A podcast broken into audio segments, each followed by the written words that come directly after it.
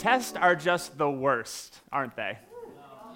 Like there are there are few things that can generate more angst and anxiety than a test that's worth a significant portion of your grade.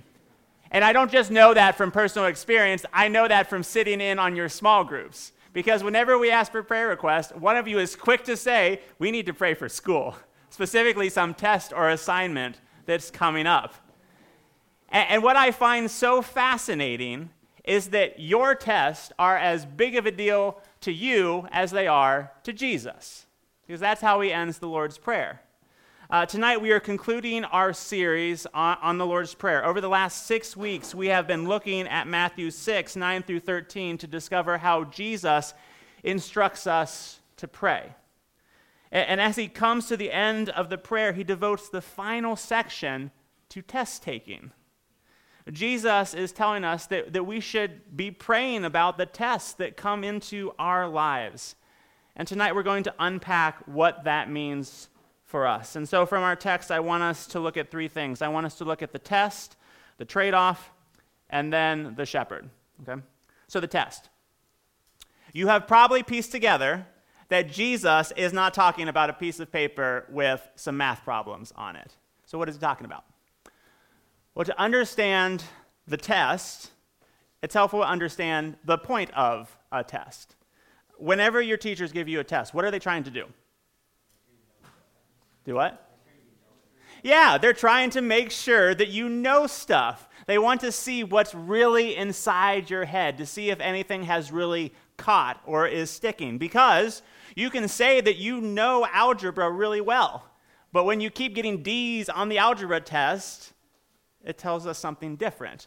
Or you can say that you're the best three point shooter in the Northeast Ohio area, but if you can't hit a three point shot when we're playing horse, that test tells us the truth. It tells us what's really there. And so a test is something that reveals what's really in your life. And nothing reveals what's in your life, what's underneath the surface, better than difficulty, than hardship. And, and, these, these hardships can come in any shape or size. They can be a, a, minor irritation, like a sibling who refuses to knock on your closed bedroom door. Or it could be something major, like a season ending injury. But regardless of the severity, the test's purpose is always to reveal what you really are, or how you really are. That's why the Bible talks about tests as being a fiery ordeal. Because in ancient times, they would put precious metals in the fire to test it, to reveal what was truly there, whether it would be something valuable or just worthless rubble. And so, testing is a, a great thing because it not only reveals what's there, but it's also the avenue that you and I are refined, that we are made more like our Father in heaven. And that might seem a little confusing because I have been talking about testing like it's a really good thing, but Jesus seems to be talking about it like it's a really bad thing. In fact, he tells us in verse 13 that we should pray to, to be led away from it. Lead us not into temptation, but deliver us from evil. It's almost as if tests are a thing we should pray to avoid. But you'll notice that Jesus doesn't say test, he says temptation. And we often get the two mixed up because they are connected but, but different. Let, let, me, let me try to illustrate. So, in your life, you will encounter many, many hardships, difficulties, etc. We would call them a test. And in every test, you have a choice. You can either A, choose to reflect God and his character, obeying his laws, etc., or you can choose to not do that. And so, within every test, there's a choice which is an opportunity, or there's a trap. Opportunity to reflect God and his character, or you can reject him and fall into a trap that leads to your downfall. And whenever we choose the trap, we call that giving into temptation.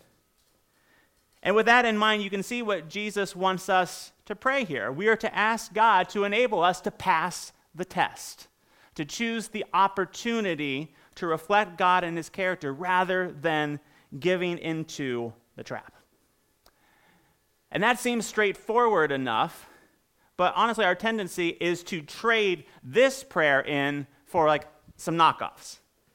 Uh, let, me, let me give you two that I think are rather common. Um, one is that we pray that God would keep us or get us out of testing. Have, have you ever had a big test kind of like looming over you and you just you hoped against hope that the teacher would cancel it? Or like you you were kind of like hoping that something unfortunate, not too unfortunate, like no one dies, but like flat tire or something so that the test would get postponed or maybe just canceled. That, that's kind of what we tend to pray here. We ask that God would keep us from the test, just the test in general. Or if we end up in the test, we quickly change gears and say, God, get me out of this test. Like, just get me out of this hardship right now. What's interesting, though, is we actually misdiagnose the threat. The danger is not the test. The danger is the evil you can choose in it. Hear me out. Tests can hurt, there can be heartache in them. But the only thing that actually threatens your soul is the evil you can choose within it. And so that's why Jesus doesn't say, don't, don't pray to get out of the test, pray that you pass it. Pray that you don't fall into the trap. Now, you might be thinking, well, but hang on, Caleb. I, I have tried to pray that before. I have asked God to lead me away from temptation, to deliver me from the things I'm struggling with, and God just doesn't come through for me. I get that. I can think of times that I have prayed for deliverance and still walked right into the trap. And it kind of seems like God does not come through for us. But I, I wonder if we're being completely honest with our assessment here. Let me, um, let me try to illustrate. Okay, so I want you to imagine this cup filled with water is temptation. Okay? And if this cup falls off of the table, that is me giving into temptation. Okay? So I see it. I see it. It looks good. And I start to like feel myself pulling the tablecloth. I go, Oh, Lord, please Please deliver me from this. Deliver me from this temptation. God, make my hand stop pulling the tablecloth. You guys didn't really think I'd put water in there, did you? Yeah. so whose fault was that? It's mine. It was mine. Now, I, I was asking God to deliver me, but I, I didn't stop, did I? I kept willfully pulling the, the tablecloth.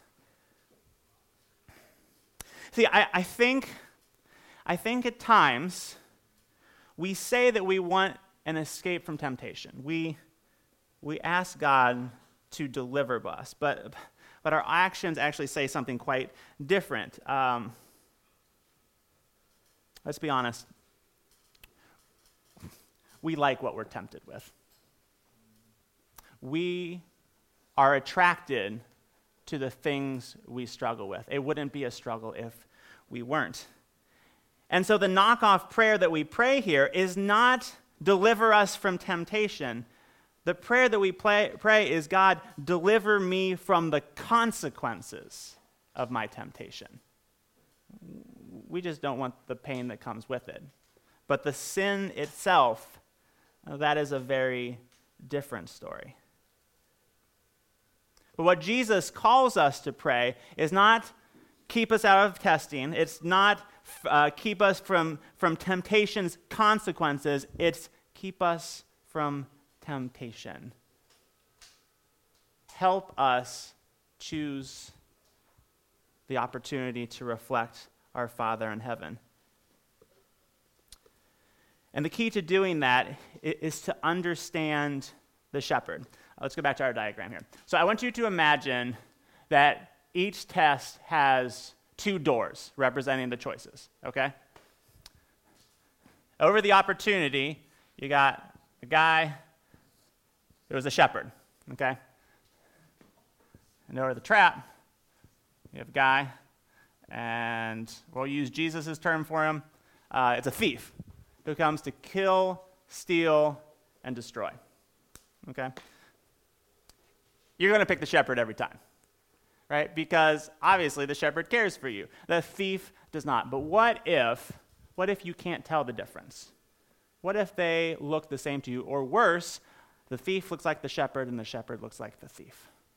Because that's what's happened to all of us. Ever since the Garden of Eden, we have convinced ourselves that God is the thief, that his way is hard, it leads us away from an abundant life, and over here, in the trap, actually has what we want. That's why you and I gravitate toward the trap rather than the opportunity, because we don't trust the guy standing over it. But here's how Jesus says you and I can know that this, even if it looks hard, even if it doesn't seem to lead to life abundant, is the way to go. You look at who laid down their life for you.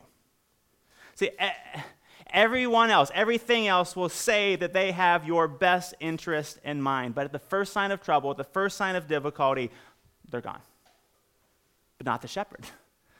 The shepherd sacrifices himself to lead and care for the sheep, to, to, point, uh, to point them in the way they should go.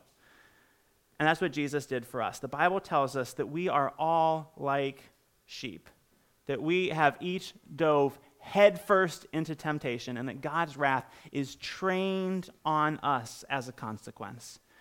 And Jesus steps in as a good shepherd. He bore the sin of our rebellion so that that we can not only be welcomed into the fold of God, but so that we can be convinced that the Lord is our shepherd, that he leads us, he protects us, and he cares for us. That we can, in fact, trust him to lead us to an abundant life. And that's the only way you'll ever pray this way. The only way that you can pray not to get out of the, tempta- or the test, not, not to get away from the consequences of temptation, but to actually, Father, help me choose the opportunity, is if you believe that your heavenly Father has what's best for you.